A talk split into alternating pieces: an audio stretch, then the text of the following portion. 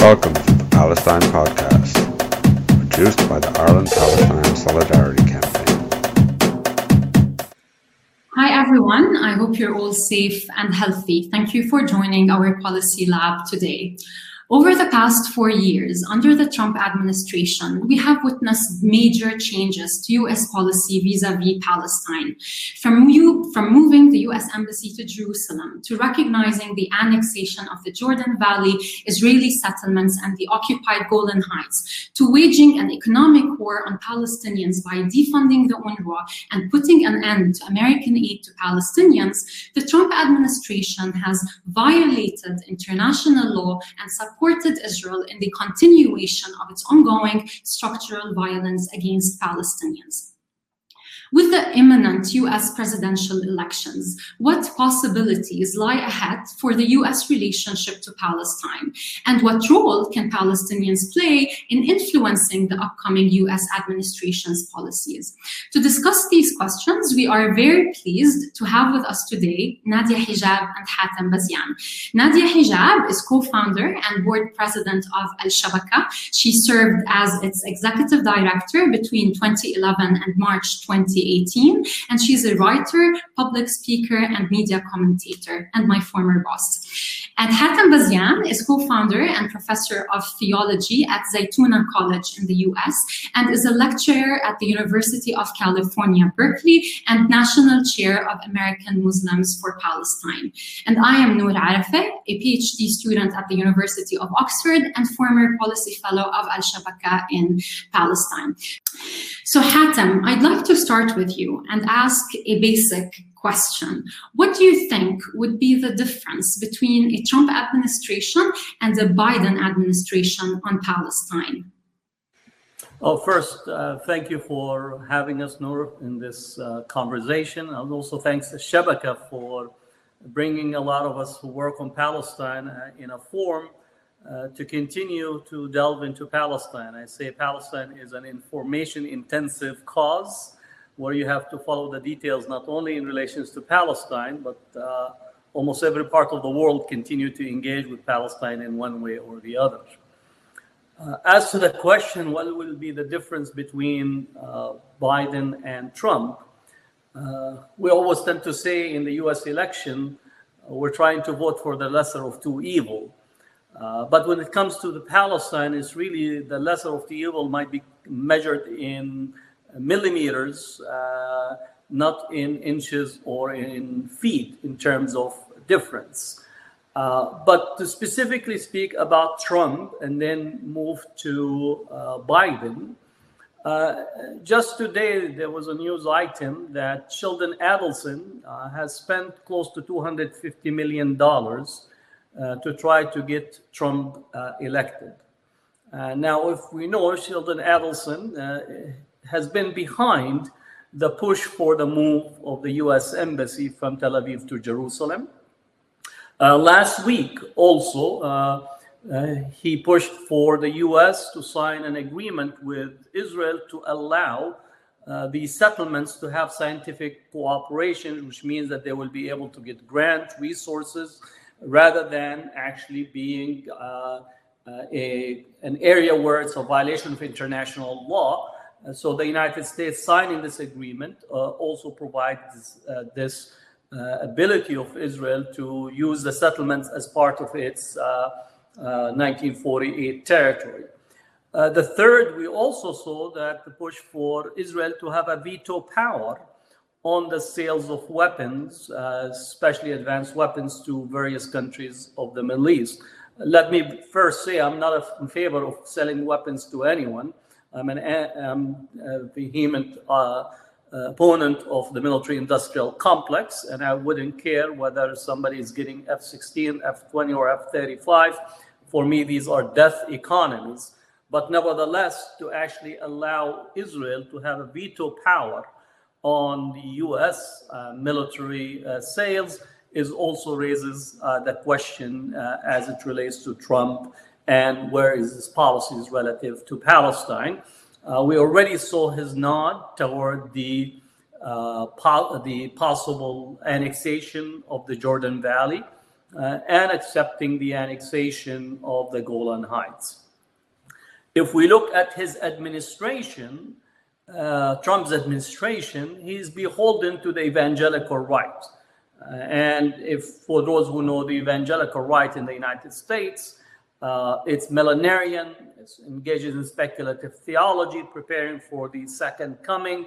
And as such, in uh, one of his one of his speeches, Trump said, "I moved to the I moved the embassy for uh, the evangelists." So that's the nature of uh, Trump's uh, policy as it relates to Palestine. I would, I would think that he will continue in that track, knowing all the personalities that are around him. When it comes to Biden, uh, one was also one has to think that uh, he would carry the same type of foreign policy team that comes from Obama. Uh, many of those who are in his uh, foreign policy uh, team that is working in multiple groups. I just uh, thinking that he has about a thousand individuals now as part of his policy uh, advisory team, divided into working groups of 50 plus working groups, including uh, working group in, on the Palestine-Israel front, on Iraq, on Syria, on Afghanistan, but also on uh, on the European front, uh, on the various commands, whether the Africa command, the Middle East command, the China Sea command. So he has a whole set of foreign policy teams that are working in this area. When it comes to the Palestine-Israel track, I would say he would lean on both the Obama team but the Obama team also was inherited from the Clinton team. So what essentially you're going to get is a continuation possibly of the 20 plus years of utter uh, failure and complete disregard of the Palestinian rights, uh, systematic rights to sovereignty, rights to uh, uh ending the occupation, and uh, the ability to press Israel in any meaningful way to alter its behavior. Uh, having said that, indication that Biden is going to make certain moves that might be seen as positive as it relates to Palestine. I know for a fact that he made certain commitments uh, that he will restore the funding for UNRWA, which is the United Nations uh, Relief Work Agency that funds the Palestinian refugees, whether it's in Gaza, Lebanon, Jordan, and the West Bank. So that's a firm commitment from him. And in my evaluation of that is that uh, Trump's, uh, Biden's action will be a low cost, but will give him what you call the ability to go out publicly and to say that we have restored our relationship with the Palestinians, that we are being even handed. Uh, that's, again, uh, his uh, statement or his approach. The second part, I think he will reopen the PLO uh, office um, uh, in Washington, D.C., and that's likewise is a low, low cost, high return in terms of public positioning vis-a-vis the Biden uh, administration if they come. As far as the Jerusalem uh, embassy, I don't expect Biden or the established Democrats to actually walk back uh, uh, Trump's movement of the embassy from Tel Aviv to uh, Jerusalem, knowing that the uh, congressional resolutions and Senate resolutions for uh, urging the move of the embassy to Jerusalem has been on the books for quite a long time, where each president would, would ask for a waiver uh, for the uh, movement of the embassy uh, to Jerusalem. So I don't expect anything in, in that regard. Now, would we see Biden uh, being more assertive in relation to the settlement? That is still, I would say, is subject to what type of pressure uh, uh, Palestinian grassroots in the U.S as well as our allies from the progressive Jewish community and other organizations, whether they actually will muster that type of pressure. And I think in here we have the possible uh, wiggle room to begin to mount a sustained effort to push Biden on the settlement issues. And also to begin to uh, highlight certain uh, violations of Israel as it relates to uh, its treatments of the Palestinians. So that's for me, there will be the differences. Trump is unmovable by pressure. Biden is susceptible to pressure if the progressive forces uh, are able to mount a challenge uh, to establish Democrats who are beholden to supporting Israel. You have to remember that Haim Saban is also a major funder on the Democratic side of the uh, pro-Israel Zionist infrastructure. So you have both Sheldon Adelson and Haim Saban, in essence, are making sure that at both sides of the political equation, uh, that they have Israel's back, uh, no matter which administration come to the fore. So that's how I see a Biden administration versus a Trump's administration moving forward. Thank you so much, Hatem, for this, um, uh, for your view on um, the difference between the two administrations on Palestine. I want us now to turn to where the Palestinian leadership fits in this uh, picture. Nadia, how do you view the role played by the Palestinian uh, government with respect to the US and the elections so far? And more importantly, what uh, could be done? What are the sources of power that Palestinians can capitalize on to advance matters uh, for themselves? Uh, thank you, Nur. I uh, and thanks for that introduction. It's it's good to be with you both, uh, and I agree wholeheartedly with everything uh, Hatem has said so far. It's uh, really a source of great distress for for Palestinians, including myself, that the Palestinian leadership has for decades pinned its hopes on the U.S. to help achieve a deal that would fulfill our rights. Um, and they've allowed the US to uh, monopolize the role of broker, even though it has demonstrated time and again that it privileges Israel in, in that relationship through aid, through trade, through veto power at the UN. Um, despite the slight differences between the Democrats and the Republicans.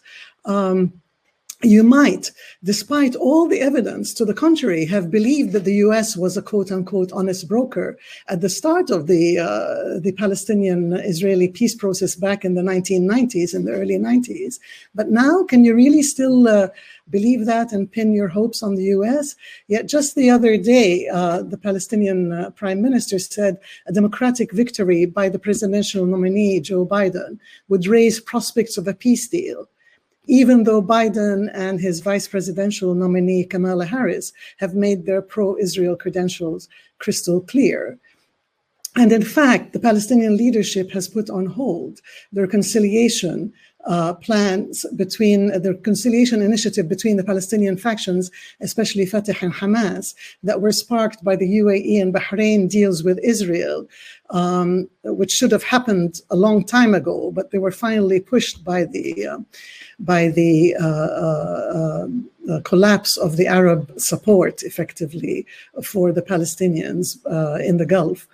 So um, those plans that, that were being prepared in early September and throughout September were supposed to have uh, brought Hamas and Fatah together and all Palestinian factions, as well as elections, as well as revive the PLO and so on. So of course, the Palestinians aren't the only ones waiting and hedging their bets for the outcome of the US elections. Most of the world is. Um, Boris Johnson, here in Britain, where I'm based, uh, is said to be hoping for a Trump victory to get a better position uh, himself in negotiations with the EU. The difference between the Palestinians and the UK, uh, if one could uh, put it uh, that way, if, is that despite the self inflicted wounds of Brexit in the UK and a mismanaged economy, the UK still has some sources of power and resources to, the, to bring to the table. By contrast, the Palestinian leadership has largely ignored the need to bring power to the table. The thinking seems to have been if you have a seat at the negotiating table, you can win your goals.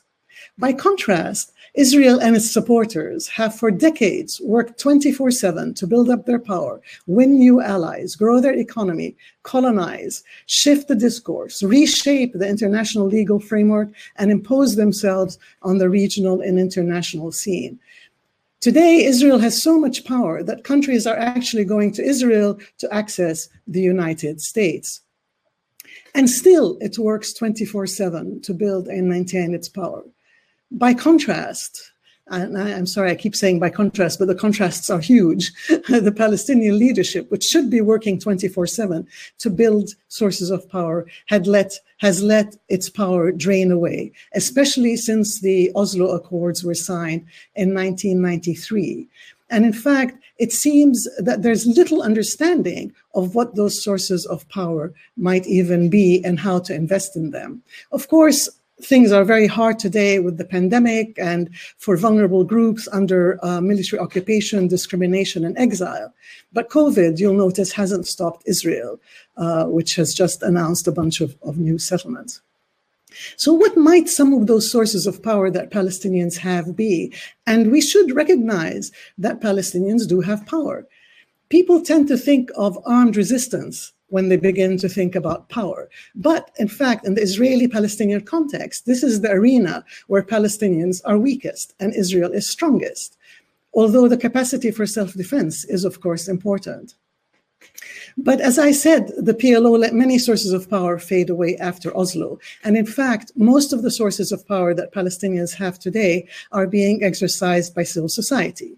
These make Israel pay a price for the occupation through boycotts, divestment, and sanctions that could one day lead to sanctions. They keep the Palestinian voice and narrative loud and strong in the mainstream media and through books and uh, and uh, film and in social media. They're forming alliances with other groups, in other words, intersectionality to push Palestinian rights. They're pushing to preserve and uphold international law, which is crucial for our cause. Uh, all of this sh- should not only be done by civil society, it should also be done by uh, a smart and strategic leadership. A big missing piece here is re engaging the entire Palestinian people in developing and advancing a unified struggle along, along uh, clear goals, clear goals that are understood and accepted by everyone. The existing leadership was inching towards this long overdue goal, as I said uh, in September, but it's still working out with hollowed out political parties that have existed since the beginning of time. So, uh, of course, I exaggerate here, but they've they've been around for a long time, and they really don't have uh, much uh, much effect, much clout. With a unified national movement, we would be able to bring a lot more pressure to bear on the international community to support, support us. I want to just uh, do a little shout out for Shabaka to say that we've tackled some of these issues in a recent report titled Reclaiming the PLO, Re Engaging the Youth. Uh, do check it out. And we have an upcoming study about how the PLO diplomatic corps and beyond that, the PLO itself can re engage with Palestinian diaspora communities. So keep an eye out for that as well. Back to you, Nur. Yeah, thank you, uh, Nadia, for your critical assessment on the role of the Palestinian leadership. Um, if we now turn to the Palestinian diaspora, uh, there have been efforts in the diaspora to organize and play a more leading role in shaping Palestinian politics. Um, Hatem, how would you assess uh, these efforts, especially as you're based in the US? And what more do you think could be done in the future? That's an, an important question. Uh, and if I may answer this by first saying uh, that we have committed some error in the past, and I think what we need is to take stock of those error, is that we attempted to replicate the uh, Palestinian body politic inside Palestine and in the region in working on Palestine in the West, in the United States, and I would say in, in Europe. And what it did, it's created a fragmentation and also uh, prevented us from being effective in actually having functional, uh, both functional leadership as well functional strategy that targets systematically what we need to be effective on. I would have to say that the post-Oslo generation of Palestinian, both activists and organizations, have taken stock of those uh, drawbacks and errors in strategy and approach. And I'm very, really optimistic in relations to the new generation and the uh, innovation the skill, the tenacity, uh, and the perseverance uh, opposite monumental challenges. Uh, uh and I would possibly mention SJP, Students for Justice in Palestine, which is not only Palestinian, I think people need to be cognizant that SJP was born immediately after the Gulf War, where the number of Palestinians that were coming from abroad completely collapsed because, as we know, many Palestinians who were coming to study in the United States were funded from Palestinians who worked in the Gulf, or their families sent them uh, from Jordan, Syria, Lebanon, or the occupied territories, but their support was from family members that were working in the Gulf. But the Gulf War resulted in the displacement of Palestinians, and there needed to be a different way to think about Palestine. So that created intersectionality uh, of the work on Palestine in the US, uh, built on the anti war movement against the Gulf War, but also at the success and culmination of the anti apartheid movement and the Central American Solidarity Movement. So those three, four branches coalesced in order to bring about a different type of political engagement. And it took a while uh, for this to gel and to begin to actually begin to have a strategy of what are the centers of effective political work. It's not surprising now that almost in every US college campus, Palestine is the central issue that is there and have been able to link up on any given campus. And again, whether you're talking about Columbia, Brown University, uh, Yale, uh, Boston, Berkeley, UCLA, you're, you're speaking about 70 different organizations that coalesce where Palestine work is central to this and as such has been effective. The other is also the emergence of specialization among uh, uh, pro-Palestine organization. Uh, the idea that one group or one individual or one segment can do it all, that belongs to a different era completely. So I, am really very appreciative of the work as Shabaka uh, does. They really constructed their lane of engaging in the uh, bringing together the intellectual field of Palestinian uh, scholars, academics, as well as activists to have a conversation uh, in a systematic way, issuing reports and so on. So you don't need to do everything. You have Palestine Legal that likewise came out to deal with how to defend Palestinians on the legal front, whether it's college campuses or in, in other places. I speak about AMP, American Muslims for Palestine. We saw the normalization or the emergence of Muslim Zionists and we needed to respond as a way to continue to consolidate the support that historically been there in relations to uh, the Palestine cause vis-a-vis the Muslim population, Muslim world. We're speaking about Al-Awda that took on the theme of how to advocate and work for Al-Awda and as a concept and as an idea and push it and work with it. So this is a really a very important. Then you have also the track of beginning to do the lobbying effort and the advocacy effort. And I think this is in the beginning stage of it. So I'm really very confident there. The unfortunate thing is our leadership, both back home and the, those who have official capacity, uh, even to say they're missing in action would be still giving them what you call a reward for it. They're not there to begin with. They don't recognize the action. They actually often have been uh, acting to counter possibly some of these successful initiatives.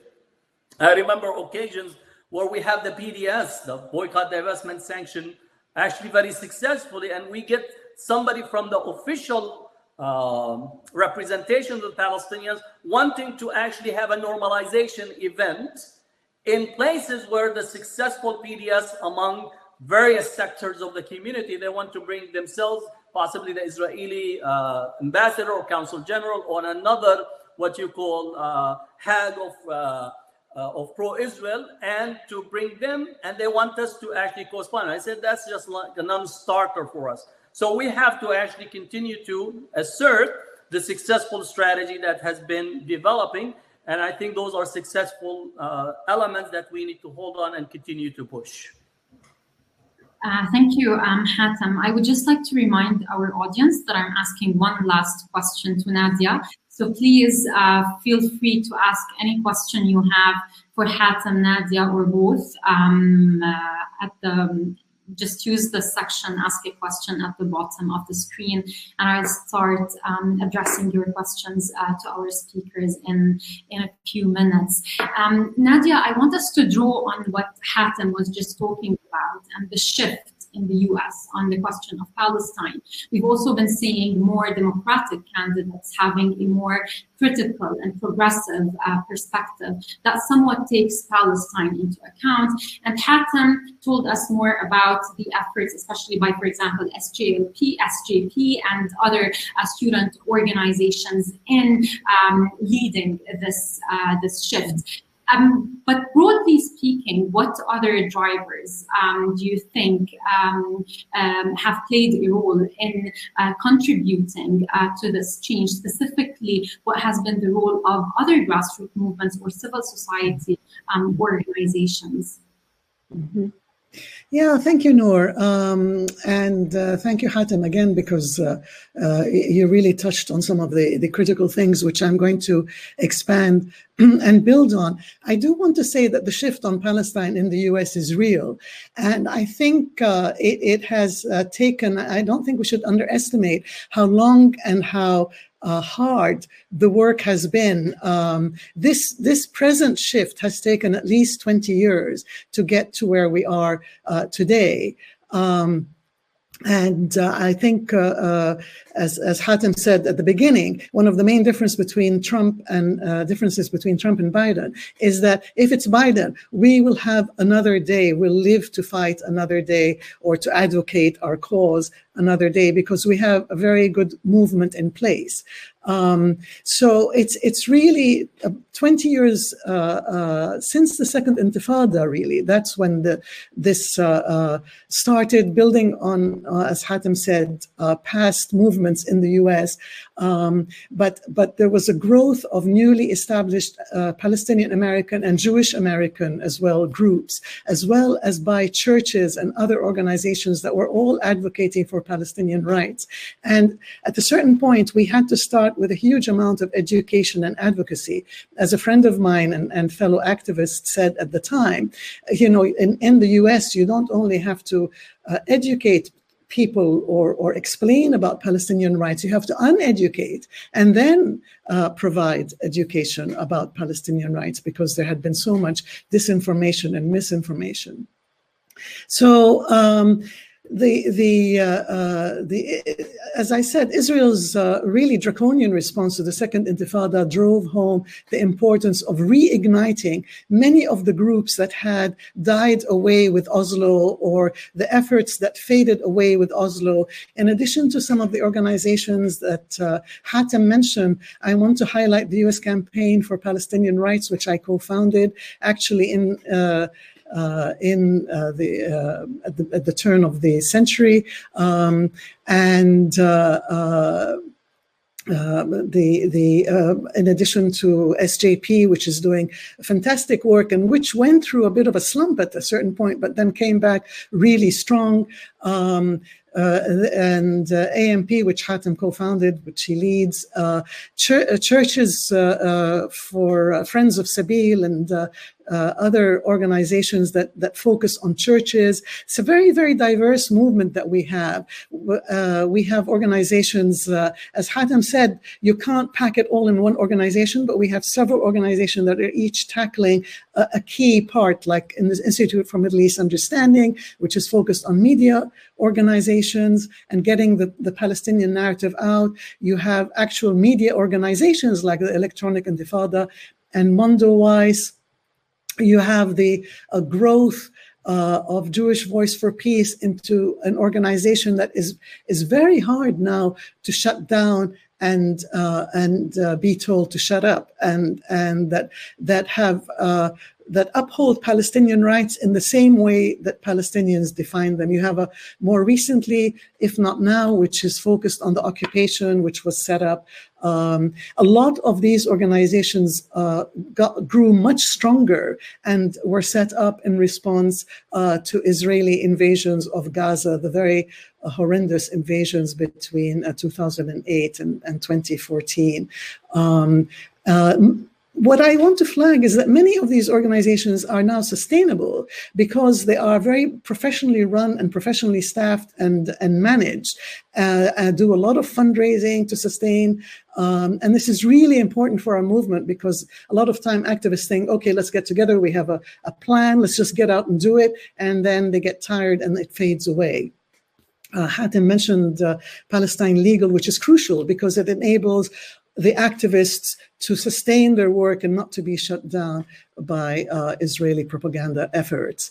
Um, so I think, uh, uh, as Hatem mentioned briefly, a, a, further strengthening of the movement has been the growing intersectionality that brings groups together across causes, uh, Black, indigenous, Palestinian, and uh, other um, other areas and causes. This received a really big push after the police killing of uh, the unarmed black uh, teenager Michael Brown in St. Louis, Missouri, and led to the Black Lives Movement and rapid growth of Palestinian Black solidarity uh, and the understanding of uh, the parallels between Israel's treatment of Palestinians and the US treatment of the Black community.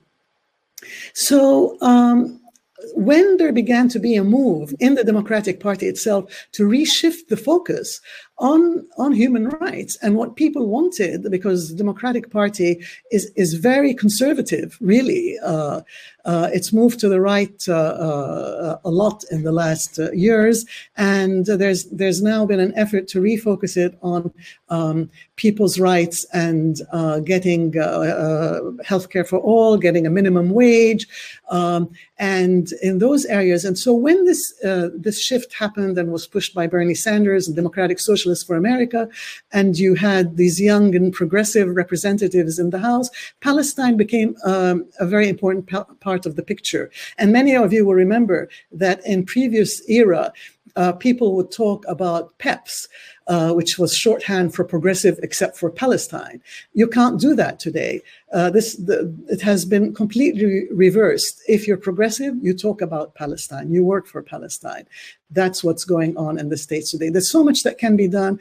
I hope we have the space to do it. We will have to push for the space to do it, um, especially uh, given the Supreme Court's shift to the right, uh, especially the, the laws Israel has had passed, uh, uh supporters of Israel have had passed uh, at the state a national level to, to close down uh, free speech. Um, I think there's more that the Palestinian uh, uh, uh supporters and Palestinian uh, pro-Palestinian groups could do, which is reach out to the progressive center, like women's groups, like environmental groups, and develop alliances through those. I mean, not to stick to just a comfortable space where everybody uh, agrees um, because we really are in, uh, uh, uh, we have to advocate not just for our rights, but for our lives. And um, uh, Israel is working 24 7 to criminalize, criminalize BDS and free speech. Um, so uh, we can speak more about this during the Q&A, so I'll just leave it there.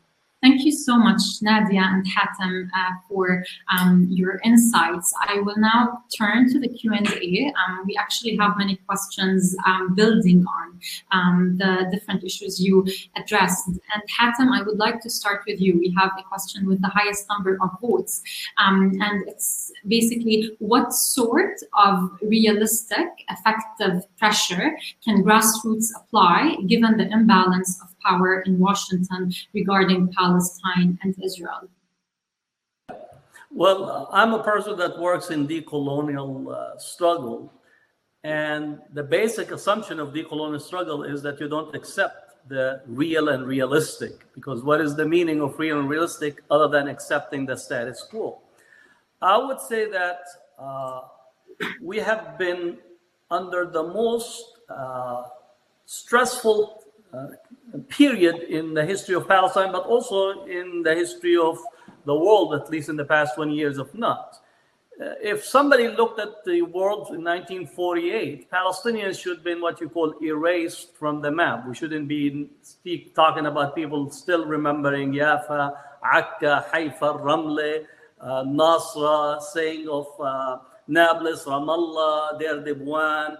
Right? We should have been erased. So the fact is that we have been able to reshape history, contrary to pro-Israel uh, advocates and thinkers that they think that they are the only uh, important and meaningful things.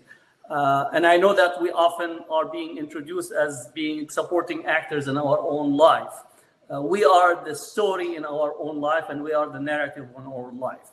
As far as strategy, I would say that pro Israel advocates and organizations have been on the wrong side of history and they're on the wrong side of history right now. They've been on the wrong side of history in South Africa. Uh, they were on the wrong side of history in the Central America in supporting the death squads in El Salvador and providing training for them. They were on the wrong side of history in, in actually supporting the Iraq war. And I would say they're on the wrong side of history today by embracing whether it's Trump or attempting to push Biden in a different direction. And they're on the wrong side of history because they're embracing Islamophobia as the only strategy for them to continue to advocate in the US. Having said that, I would still say to people who want to work that BDS is an important tool for us to work. It's an important part of our tactical work, both in the United States and in Europe. And we have been able to register major victories across uh, the United States. We have won challenges in the court. I won my own challenge in, in Arizona uh, in, in state of Arizona law. We had a challenge in, in, in Texas. We have a challenge in Kansas, meaning that pro Israel uh, advocates wanted to actually silence our voices and silence our fundamental right to be able to boycott. And I said, uh, you know, I welcome you. If you want to make the debate about Palestine, about free speech, welcome. Actually, you're going to lose. Not that I want to give them any what you call consultation. They don't have to send me consultation fee, but this is a losing strategy on their part because they're using power, which is a sign that they have lost the ability to advocate for the position. Anyone that's speaking on Israel's positions today is advocating solely on the principle of power and using power as a way either to silence, demonize, or push out. And that is not a winnable strategy at all. So I'm very optimistic, again, in relations to where Palestine work in the United States as well as many parts of Europe, uh, because they have actually set up themselves on the wrong side of history. The second part, I think, as uh, Nadia have mentioned, that also we have a, a very strong emergence of a progressive wing of the Jewish community that is no longer can be isolated into few voices that the pro-Israel and Zionists used to call them self-hating Jews. These are progressive individuals that have organizations, that have advocacy, that they are partnering with the Palestinians for a different future and different horizon. That's a change in dynamics that has taken place. And I know somebody speaking about J Street. The fact that those that Zionism created a left wing of Zionism to try to advocate for me is a sign that the dam has already broken and they're trying to block it with few holes by trying to play a progressive while actually supporting status quo. Again, this is for me is a sign that where you are heading. What for me, for the Palestinians and those who are adv- advocating Palestine, is to actually continue to look forward and look up and continue to build your alliances and build the networks that are there because the future horizon is for you and change is coming you just have to continue to do the systematic, deliberate work in order to bring about change. And politicians are the last to jump on the train. The train has already passed. It already left the, the station. The train of freedom, the train of justice, the train of fairness for Palestinians has left the station. Don't worry about whether Boris Johnson, Trump, or Biden are going to jump on the train. Most likely, they're going to try to get somebody to give them a hitch to catch up with the train. The train is already moving and moving faster as we speak. Thank you so much, um, Hatem, for your passionate uh, response. Um, Nadia, there's a question on the PLO or the PA. Um, it's from uh, Jafar, and it had like different uh, people from the audience also try to respond. Um, when will the PLO or PA realize that the two-state solution is but an illusion? Uh, yeah, first of all, I want to thank Hatem. I mean, because it's such an energizing, positive um, pitch or, or actually message that we really need to carry forward during what uh, I hope are not uh, um, uh, very difficult days ahead. Uh, so, so thank you for that invigorating uh, pitch. Um, the the real the two state solution being meaningless and being dead and being having a last nail in the coffin of you know keeps coming up again and again and again.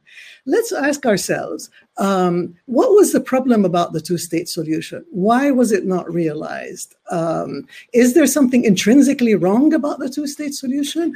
I would say if you had a state where all were equal, and where uh, uh, uh, Palestinian rights, the right to return, uh, uh, the right to equality, and, and Palestinian rights were realized, but Palestinian self-determination was accept, uh, expressed in a state, a two-state solution, that's fine.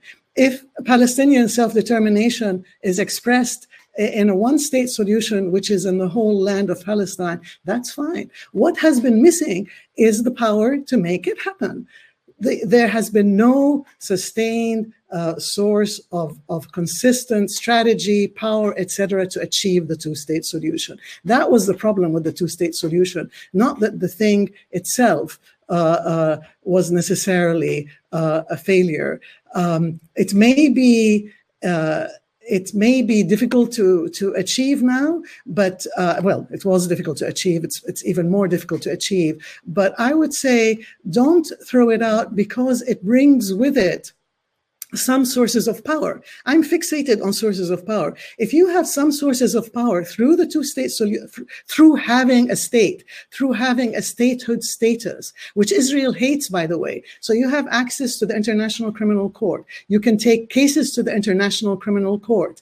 Uh, you can hold other countries, you, you know, accountable. You can use your statehood statehood status for something. Use it. Don't give it up. Why? Uh, I, I, mean, nobody's giving you anything. So keep the two state solution alive, work for it, work for one state solution. You want to achieve your rights through both uh, uh, courses. Uh, your, your rights are known right of return, uh, uh, equality, and freedom. Those are the basic rights of the Palestinian people. And so use every source of power that, that is available to you um, to, to, to push forward and not, not say, oh, well, it wasn't achieved. Why was, ask yourself, why wasn't it achieved? And uh, what would it take to achieve it? What would it take to achieve one state? It's actually basically the same uh, strategy, which is to build up your sources of power and and address Zionism and and uh, show uh, the the clay feet of Zionism that the idea, the notion that people are born unequal, the notion that one country can can uh, uh, occupy and control another country, these are not acceptable in what we like to think of as the modern era. Thank you um, so much, Nadia. Hatem, I'm going to ask you two questions because they are um, related and they they are they build on um, your answer to my first uh, question. So you discussed the emergence of a progressive wing, wing within the um, Jewish American community, and there is a question about what you think the role of Jewish progressives in the US uh, should be, um, since the right wing in both parties claims to support Israel as a Jewish state. Another related question is what allies and groups advocating for Palestinian rights should the Palestinian Americans and Arab Americans ally with in order to have strong impact and to have a seat at the table?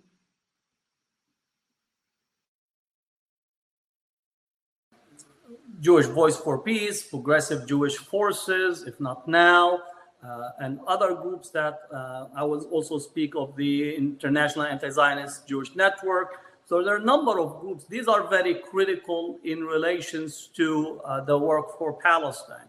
And there's been partnerships that have been formed in order to advocate, especially uh, on policies relative to con- uh, Congress, uh, legislative track, also uh, some uh, neutralizations of certain successful strategies that have been deployed by the pro-Israel forces, in particular in relations to the attack on anti-Semitism that has been used as a tool of silencing. So those are very important. More importantly, I think we need to begin to think of what is a post-Zionist Palestine horizon looks like. And that conversation does need to have to include the Palestinians and the progressive Jewish voices, and also say the long-standing Orthodox Jewish uh, voice that have historically been constantly been pro-Palestine segment. So we need to imagine the world in a in a post-Zionist decolonial horizon, and to begin to actualize it in a collectivity to think of what are the possible ways. Uh, because if you continue to think that the reality that you that you are living today is the upper limit of your horizon, then you have accepted colonization, settler colonization as the upper limit of what you accomplish. So I do think that we need to begin to imagine that in a systematic way. And I think our conversations, alliances, and uh, engagement with the progressive uh, uh, new Jewish wing that is emerging, as well as some of our uh, partners within the Orthodox communities that have been with us for quite some time. As far as other alliances that we need to work with. I think uh, this is a long history as well. And that's why I begin from a, a longer history. Our relationship with the Black community in, in the United States actually date back to the 60s. It's not surprising that Malcolm X actually is in Gaza in the 1960s. It's not surprising that the Black that the Black Panther Party members actually ended up visiting and being in solidarity with the Palestinians. We ended up in Algeria, ended up in Beirut, ended up in Libya, ended up actually some went to exile into Egypt. Those are historical relationships. And if we see some of the voices of Black Lives Matter today, they are quoting Malcolm X, they're quoting Angela Davis, they're quoting some of the historical legacies in there. Similarly, those relationships with the uh, uh, pro-immigrant uh, forces in the United States. Those also relations have been forged long time. So it's not surprising that we have a solidarity movement at the wall in the Mexican border, knowing that the company that built the wall in Palestine, this the apartheid wall, is the same company that was brought to to build the wall on the Mexican border. And I would say, from where I work on the anti-apartheid movement, is the same company that was hired by the South African apartheid regime to build the, the wall or the fences at the time between Mozambique and South Africa as a way to stop the ANC from its continued struggle against South Africa. So these are alliances that are forged over a long period of time, navigating the domestic and the transnational, and that is at the center of the tension during the civil rights movement. Again, the critique early on on MLK that he was not engaging in the transnational and Malcolm X was engaging in the transnational. But if you read MLK in 68, 67, 68, he took on the transnational, began to be closer to Malcolm X, while Malcolm X came closer to him. So I do think what we need is a longer understanding of how these relationships have been forged. And now they're beginning, I would say, to give fruits while those in the existing political leadership position, whether Democrat or Republican, are trying to continue to do and work on politics as usual, responding to major funders and responding to AIPAC. But I do think that the future, at least in the next two cycles, the future is, looks very optimistic. Lastly, let me say that it's not surprising that Michigan right now is an important state in relations to the 2020 election. And I think even though that the new poll that came out from the Arab community that 26% are supporting uh, Trump, I understand because there's historical legacy. I think Michigan is going to play a major role. And if it does contribute to Biden's winning the election, I think that both the Arab and Muslim population in Michigan, which is substantial, will have to overplay its role in the new coming administration. I think with Rashida Tlaib in there, we will have a much more emboldened Arab, Palestinian, Muslim population that we begin to see that not only that you defeat uh, AIPAC candidates, which we did in the uh, in the Democratic primary, but now we actually could assert that the Arab voices and Muslim voices in critical states can make a difference. So politics moving forward might be different than politics before. Thank you so much, um, Hatem. Nadia, there's a question on, um, I think it's um, it suits you because you were a journalist. Um, so um, the mainstream media bias prevents amplifying the Palestinian voice and activism. Um, what kind of solutions uh, could you think of to penetrate this? Yeah, thank you, Nur. It's uh, it's very interesting because you see Palestinian voices increase and then disappear, increase and then disappear. It's like a wave effect. Um, even, for example, Al-Shabaka, uh, we had uh, uh, several years ago, we we had several pieces uh, in the New York Times, and then suddenly nothing. Um, so uh, there clearly is an effort to um, control and uh, and main, uh, keep uh, pro-Palestinian or progressive voices out of the mainstream media. Um, but, uh, you know, just as with every other issue, you persevere, you don't give it up. So, first of all, uh, as, as mentioned, there is an organization now that's been around, I think, for 15 years, Institute for Middle East Understanding, IMEU, which is very important, um, and which works very, very hard to place Palestinian and pro Palestinian voices in the media. Um, so, I think when first of all, you need to write, you need to speak. Uh, and you can work on media. You can work on on uh, traditional media at uh, at many uh, different levels. You can work at your local level, uh, uh, your city level, your state level, uh, before you get to to the national level. Um, so yes, there is a bias but it's one of many biases against us and and we have to like like for everything else we have to organize and and work on it. And then uh, you can see that many of the stories that go into the media uh, don't necessarily need to be political. There can be about cooking. They can be about now. There's stories about Palestinian chefs. Uh, during the the first wave of the pandemic, there were a lot of stories about um, the the uh, Palestinians and Arabs who who got meals to people who couldn't afford them. Um, you can have stories on on literature. Now there's Palestinians, uh, you know, on. Um, on major uh, uh, publication lists that uh, that uh, Palestinian writers and authors.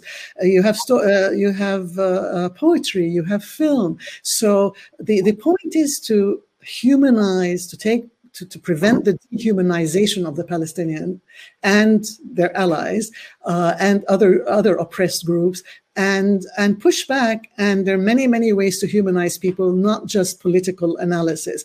Political analysis is of course important. Getting into the mainstream media is of course important.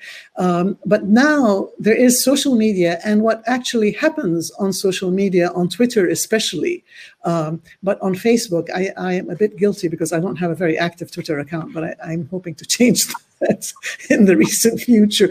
But Twitter imposes itself on the media. So if you can't get an article in the media, if you if you have a number of hits on Twitter, that makes it into the mainstream media. So you've got this, you know, uh, process of osmosis between all the different forms of media. So the bias is there, but the uh, the solutions and the openings for activists and dedicated activists are also there. Thank you. Um, thank you so much, um, Nadia. Hatem, there's another question on also um, action that can be taken or should be taken in the future. Um, and the question is, should our resources be directed towards the 2022 elections? And if so, which Palestinian groups can or should lead the way and identify candidates we should support across the US and focus on um, our efforts on? So, should we be working with groups like Justice Democrats, Brand New Congress, etc., or are there any efforts that should be uh, better directed elsewhere? Uh, I think what we need to pursue is a multifaceted strategy. Uh, but first, let me uh, ask and insist on people all politics is local, meaning that I would encourage people to begin to strategize at the local level. Uh, I would encourage people to run for uh, office themselves at the local level. I would put as much emphasis on a library board as much as on the school board, city council, regional, and so on. Uh, this is, comes from an example where often the library, you will have an event on, for Palestine, and the library board will vote to actually restrict or limit or sometimes cancel. Uh, the uh, museum that having a Palestinian children art and the museum as a result of pressure removes and actually uh, unsponsor the exhibit for the children. So all politics is local. So I want you to begin to think on those terms. I know that uh, we have the propensity, uh, again, from the Arab Muslim world, is we think of Zaim, right? There's only one leader, and basically he is the person. And as such, our politics have focused on this national figure. Even speaking about Biden and Trump, Biden and Trump are responsible or responsive to local political landscape. So all politics is local. So we need, as we engage at the higher level at the presidential election, again, I don't want you to say um, it's not important, but I think what we need is to structure our relationship in that way. Second, I do think that uh, we have to continue to push on college campuses. Why? Because you, this is the next generation, both of leaders as well as uh, uh, thought makers in relations to society. So I encourage individual to begin to be far more systematic in work and support for the Palestinians. Third, uh, I think the media area has been completely uh, underfunded and underinvested by us uh, in relations to Palestine. This is not taking any way from the existing organizations, but the fact that we have one or two organizations that work on the media, and I know the staff they have, it's paid staff, but it's skeleton. I think what we need is major investments, and the investment should be uh, structured differently. And I would I would possibly offer the following: is that we need to offer possibly fellowships where we could actually incentivize both students to study. Again, I'm trying to remedy the uh, Arab DNA and Muslim DNA marker is that either you're MD or engineer. And therefore we have to de- we have to incentivize our future generation to go to fields that are not often pursued by our young people in order for us to make an impact for the long term. So a fellowship that would be sponsored, training, and possibly also guaranteed of funding for two to three years, where individuals can actually be engaged in there. And I would add to this also the arena, the arena of creative writing, narrative, narrative construction, stories, because again, uh, even you know thinking from theological perspective, much of the theology we read is about narrative. So when you read the story of Abraham, you read the story of Moses, you read the story of Jesus, you don't only read the ideology, but you actually have narratives. So what we need is to actually also invest in those arenas in order to actually do a systematic change. So it's not only the 2020 election, but actually think of a most of a, a tra- transformational investment by our own uh, organizations as well as our uh, supporters in order to understand what is needed in order to bring about an impact. So that's how I look at where we're, we're heading. And this, these are the things that I encourage often. It's much better for you to run and people complain about you than having somebody that's running and you complain about them. At least if they're complaining about you, you could recommend a therapist for them. But if you are the only ones complaining, then you need to be a therapist. So mm-hmm. I don't refuse to be a therapist for anyone. Thank you so, so much, Nadia and Hatem, uh, for your insights. Um, uh, this has been a very um, rewarding, insightful um, policy lab uh, for me, and I hope that the audience also found it um, helpful. You've been listening to the Palestine Podcast, a production of the Ireland Palestine Solidarity Campaign. For more podcasts like this, please visit www.ip sc.ie forward slash podcast. For more news, analysis, events, and ways in which you can take action, see our website at www.ipsc.ie. Thank you for listening, and you'll be hearing from us again soon.